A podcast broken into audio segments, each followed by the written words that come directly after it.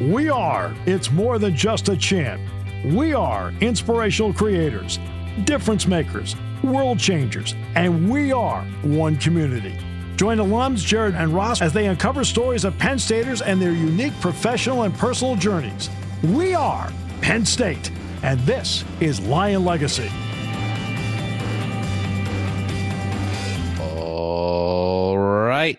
Episode 23 of Lion Legacy.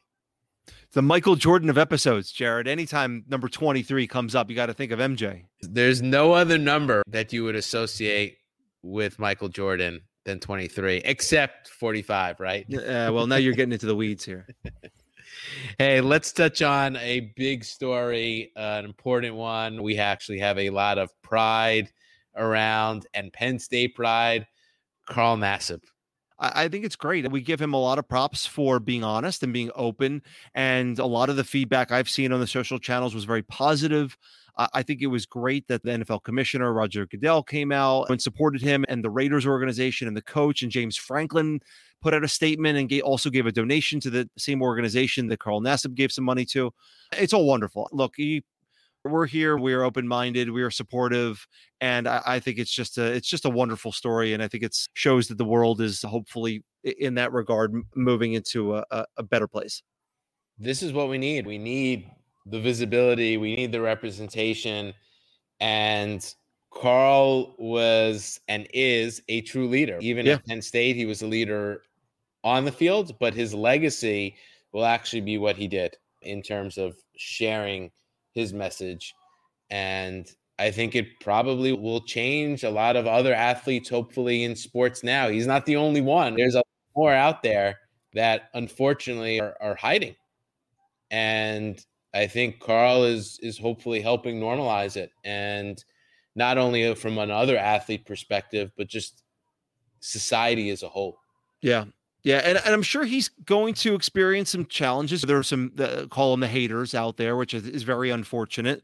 But I'm hoping that there will be enough concrete support for him and who he is that kind of helps to silence the the haters, so to speak yeah, that's a great story. We're we're um, super happy for him, and he's he's a great Penn Stater, putting a great name behind the, himself and and the university.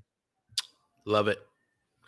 Let's transition actually from American football to the other football, European football, which we call soccer here in the U.S., as everyone knows, and we have a great guest this week in Lisa Baird, who is the commissioner of the National Women's Soccer League.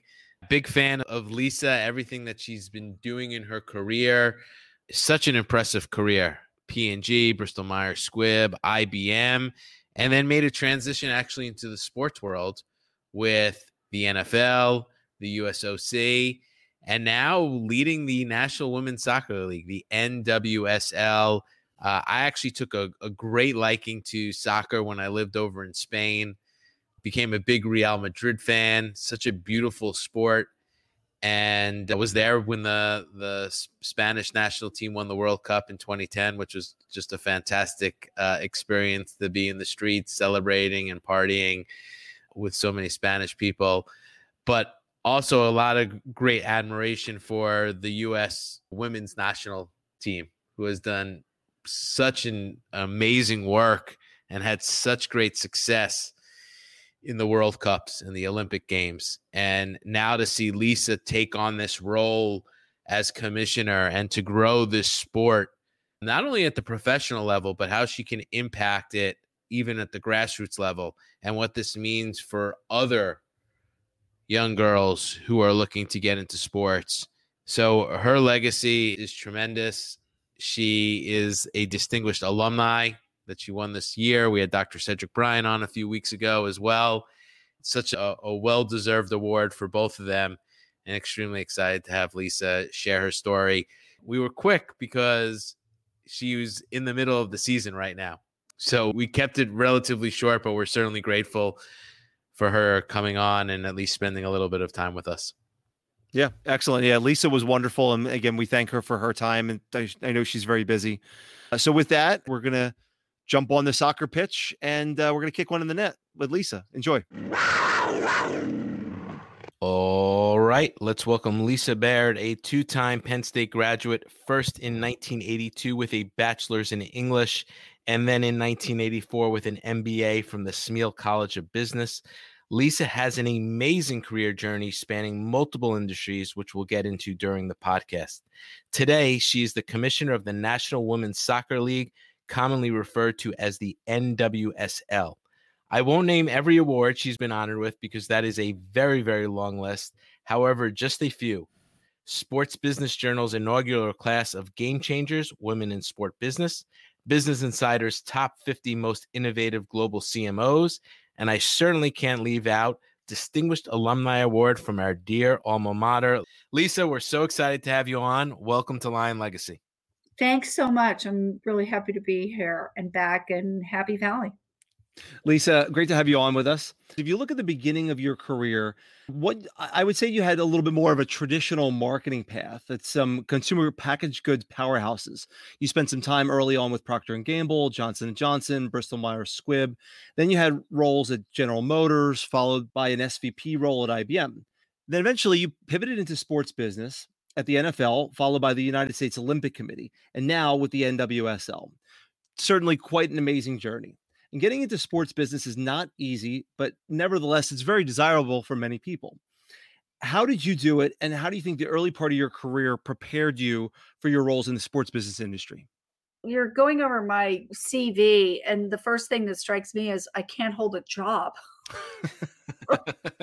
it's just not, I'm like, okay, I can't hold a job. No, seriously, there's a lot of twists and turns when it comes to your career. Sometimes you make professional choices, sometimes you make personal choices and certainly as a mom of three i've had those those choices to make in my life i got recruited from uh, business school smeal by procter and gamble to this day one of the best decisions I ever made was to join P&G. They're just a powerhouse and I am in touch with a lot of their alumni. They teach you how to think, they teach you how to frame things, they teach you incredible basic skills, financial, logistics, creative, branding, operational, sales. Like it just is something I kept going back to in my life. But I did go through a lot of industries and that's a little unusual most people will pick an industry and they might change jobs, but they don't float so much back and forth between industries. And look, that was challenging. You had to go into places where there's an entirely different business model and learn a whole new everything culture, language, business model, stakeholders, etc and it frankly it wasn't until the latter half of my career that i that as you said i went into sports. And again behind the scenes throughout all my career positions there were people that i worked for that kept hiring me at new companies so i think i'll take that as maybe i didn't do such a crazy job after all so it was really fun to go work for people in different industries and follow them you got the power of the Penn State network that we always talk about, and then the power of your career network that you develop as you go throughout your your journey. So well done there, certainly, and speaks very highly to who you are as a person and the type of leader you are. And by the way, I have a niece and a nephew at Penn State right now. All right. I have to look pay it forward now. Look Talk about Lion Legacy, the name of our podcast living proof right there. It it certainly wouldn't be an interview today, right, if we didn't ask you about the, the pandemic. And we have a great partnership with the Daily Collegian where students submit questions for our guests and then we choose one. This week's question comes from Cameron Pika, a senior studying finance, and Cameron wants to know what was the most difficult challenge as commissioner of the NWSL while a worldwide pandemic was happening? It's very hard to conduct live sports in a pandemic. Eh, you know, the COVID 19 is a highly infectious disease, and you're trying to pull off a industry where it's a contact sport. So, soccer's a contact sport you're in stadiums where people are jostling up against one another in 5,000, 10,000, 20,000. It's a large scale mass event. And you're dealing with a business model that requires personal interactions. Every decision was difficult. Look, I, I, every industry had its issues adapting to the pandemic. Look at universities. You guys had issues, right? But the mechanism there to teach online and be able to be virtual was there. We had to create an entirely new model in sports. We couldn't go virtual the way that you could in learning. Like I think everything that we had to do to create a live sports experience for our players for competition had to be recreated. You did a fantastic job with that and saw quite a, a number of successes come out of that. So well done there. I want to shift a little bit. You've worked, as we discussed, for so many market leaders in a number of different industries, and then, of course, the NFL mega powerhouses. Do you feel like leading the NWSL forces you to be more innovative in your approach to how you structure and market the league? Definitely. You have to be innovative. Where people will automatically compare every league to each other. People will say, oh, NFL, Major League Baseball, NHL, NWSL, WNBA. We're nine years old like people forget that they're comparing the NFL, which is 101, to someone who's nine years old. So there's a burden of proof there that is really different. We're still growing into and professionalizing our league. And I've been very honest and open about that. We're still working on the things that bigger leagues have been more um, entrenched take for granted. This year is the first year that our manager director, US Soccer, was not our manager. We're operating independently. So you need to do all the work necessary to professionalize the league and make sure it's operating according to standards. And that's heightened in today's world. And it's heightened in the pandemic, rightfully so. Players and others are asking for higher standards in a pandemic. So it's definitely been a challenging time. And I don't sit there and take our successes for granted any way, shape, or form. Lisa, speaking about the, the league at a high level, it's amazing to see the number of celebrities and star athletes that have invested in the NWSL clubs. To name a couple, Serena Williams and Naomi Osaka, the tennis stars, as well as Olympic gold medalist Kendall Coyne Schofield. Yeah. And so it's quite an impressive list, and, and I, I, understand there's plenty more out there. So, what's your pitch? Why, when you're speaking with uh, potential investors, why NWSL? Well, I think the first thing is, and and it's not because they're celebrities. I think they're interested in good investments, solid investments. So I make the case of why we're a good long term investment, and I'm going to stress long term. A lot of people will say, "Oh my God, everybody's investing it. Let's get it." But a, a league, by its nature, a, a sport team is a long term investment. The Maras have owned the New York Giants for 100 years. You know, these are owners that are in this for the long term. It's like Penn State, you have a long term strategy. So I always invest the long term and, and people that are the best fit with our league that are thinking about it. You're seeing athletes investing in athletes, you're seeing women investing in women, but there's a lot of heck of a really good business owners that are investing us. And I think you just saw that with Mark Wilf, the owner of the Minnesota Vikings, now buying the Orlando Pride. So there you have it. I think where our future looks bright, but not every issue is uncovered. We still got a lot of lot a lot of hard work to do. Fantastic. You're among a number of prominent women leaders in the sports business industry. Cathy Engelbert, commissioner of the WNBA, Val Ackerman, commissioner of the Big East Conference, Sarah Hirshland, CEO of the United States Olympic and Paralympic Committee, and of course, Billie Jean King, just to name a few. And Sandy um, Barbour, athletic director of Penn State University. That too. Who else is part of your kind of go to group? Well, I don't just hang out with women executives. Sure. I'm just going to anybody who can give me good advice and mentorship. I spend a lot of time with my owners. They're um, terrifically good to work with. They're easy, they're smart, they're men and women. I spent last week um, with my new owners in Kansas City, Angie and Chris Long, and I think they're terrific. So I spend a lot of time with owners. At times, I'll call a commissioner or two for some advice. I don't say who it is, but you know, sometimes you just want someone that's in that seat that can give you some advice. I've had mentors along the way, business people.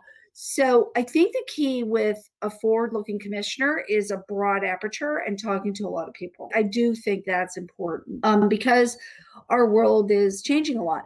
But as a women leader, I'm also really cognizant that I've got to set the example. So instead of looking up at all the people that are in the positions of power above me, I really try and spend a lot of time mentoring and helping develop a lot of people, but women who want to have a career in sports. And hence this kind of podcast. That's why it's so important to me is that you're a very important window into the life of a student that I care very deeply about.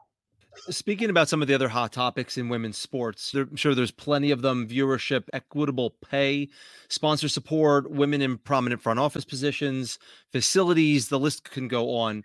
But to put a finer point to it, what are some of the critical steps that we need to take to get there? And how does it change in that arena? How do we make those strides as far as all those issues? Well, you just tackle them like it's like everything. Look, women's sports are nascent we're even though we've been around for a long time and what i try and do is i say look there's a couple of organizations that are really doing it well the international olympic committee is one of them is doing really well they cover women's sports almost at the same level of men's sports they really do if you look on um, that but i think one of the challenges we have is the fact that not a lot of media covers women's sports that is an uphill battle for us so about 5% of all sports media is against women's sports. That's way too low. Maybe it isn't 50%, but it's sure as heck higher than 5%.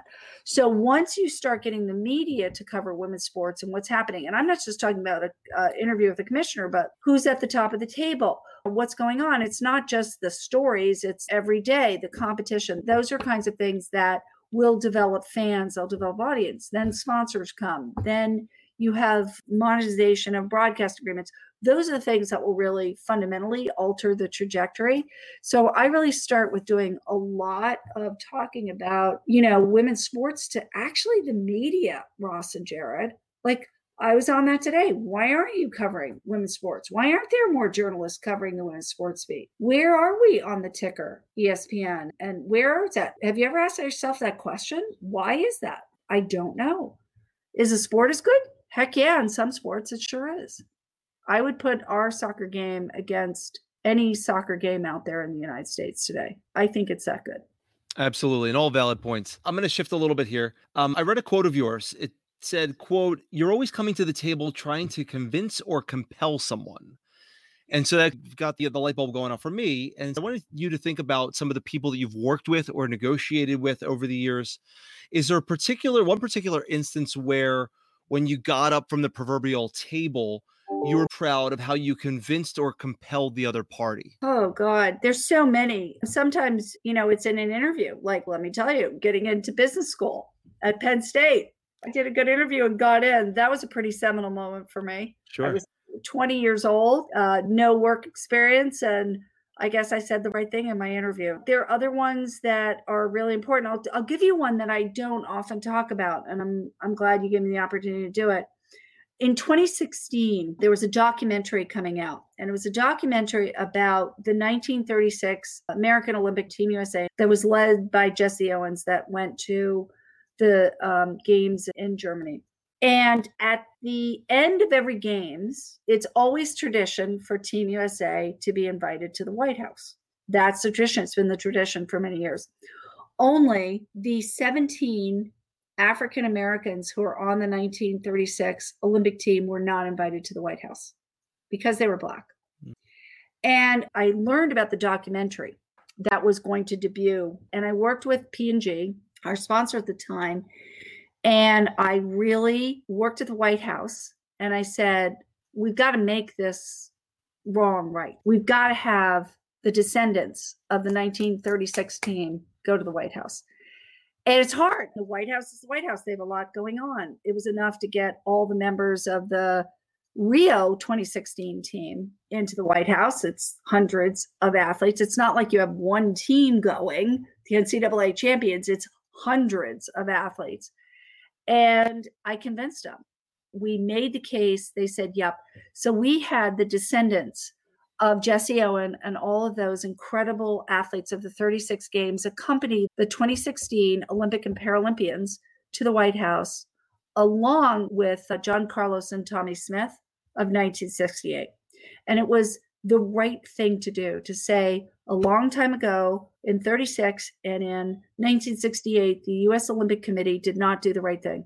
And we made that we made that wrong right. And it was a moment for the CEO of the Olympic Committee Scott Blackmun my chairman Larry Probst the whole team to celebrate how much these athletes had done for us. That's one that I don't often tell that story but for me it's a very personal one and a very proud moment And definitely a, a true leadership moment as well. Maybe this kind of dovetails off that, but among everything that you've accomplished and all the experiences over the years, are there one or two that stand out above the rest? Let's see. I have two of my three kids that are self sufficient. That's a great accomplishment as well. Absolutely. Like they're really good. They're really good on their own. I think the fact that at my heart, I've always been a marketer and a brander. And I think there's a couple things that stand out. Having had the opportunity to work on some of the most iconic brands in the world, because brands sometimes can be forever. And so if you have a chance to change them, and one of the things that I was really proud to do, and this was with the US Olympic Committee, is we were coming in a time and the Olympians were over here and the Paralympians were over here. They were different. And it was very hard to market them the same way. And I crafted a whole strategy to say, you know what, guys, let's get behind another brand called Team USA and we created the brand Team USA. We did all the things you need to, to create the protections of brand, to market a brand, to get people to accept the brand. But the reason that I love the brand so much, and to this day, I think it'll go down as being as a branding person or marketer, one of my proudest accomplishments is well, Olympians and Paralympians are not the same, they're equal. And I think that's a thing that in today's conversation gets lost a lot. People talk to me about what is equality? What is that? Well, things can be not the same, and that's okay. We are at the NWSL, we're an incredibly diverse, exciting league, and we're very proud of that.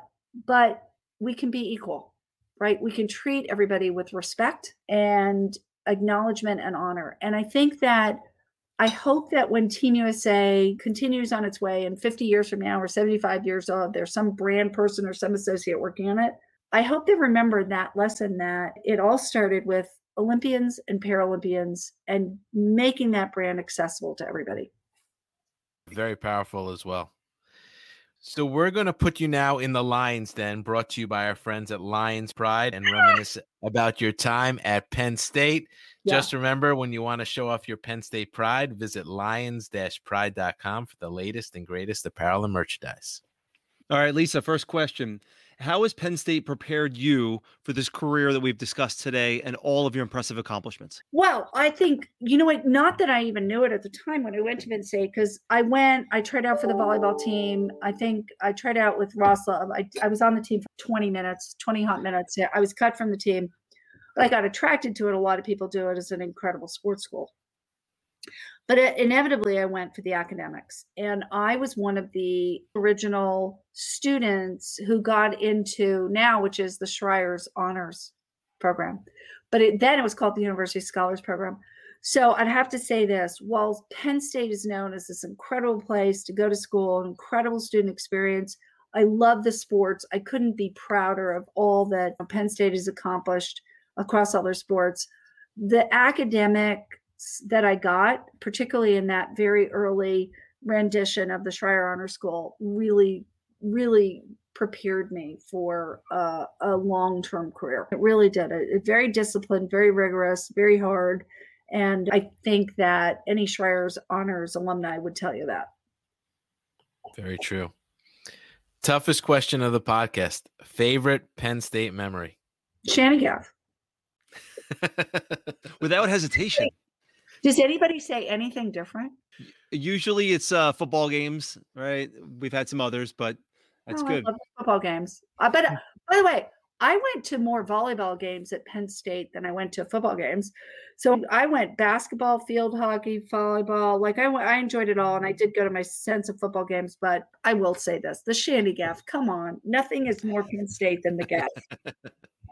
Love it. Lisa, if you could visit with yourself as an 18 year old freshman entering Penn State for the first time, what eh, looking back, what advice would you have given yourself? I was a little different than the people coming to Penn State. I was from, I grew up overseas and then did my high school in Long Island. So I was like a New Yorker coming to Penn State, a little different, not hugely different. Now I think there's a more diverse population, but I was a little different. And I was very intimidated. I was very, quiet and shy. It was really a big campus. It was hard to acclimate. And I was like uh, afraid to kind of dip in the water. So I stayed in my comfort zone the first couple years that I was there. But now I would urge people like be confident, try new things. And I wish I had done that earlier because I graduated so quickly and went into business school. And I think I would have just done a couple of more fun courses, tried more things. And so don't be afraid to try things that are not in your comfort zone, even if they're not gonna, like, I think kids today, they spend all their moments worrying about what their job is, what their career is. Don't worry about it. Take a course in philosophy, do something different, just try to learn and enjoy. Great advice there. Lisa, thank you so much for fitting us in your very busy schedule. We are no doubt so sure that you are the perfect person to lead the NWSL, not only because you are a Penn Stater, but you are a true game changer in the industry for so many years, have accomplished so much, and we're confident that you will continue to accomplish so much more with the NWSL. Wish you a continued success, and we always end with We are Penn State. Lion Legacy is a Baruda production. If you enjoy this labor of love podcast, we'd certainly appreciate it if you would subscribe and write us a review on your favorite podcast platform.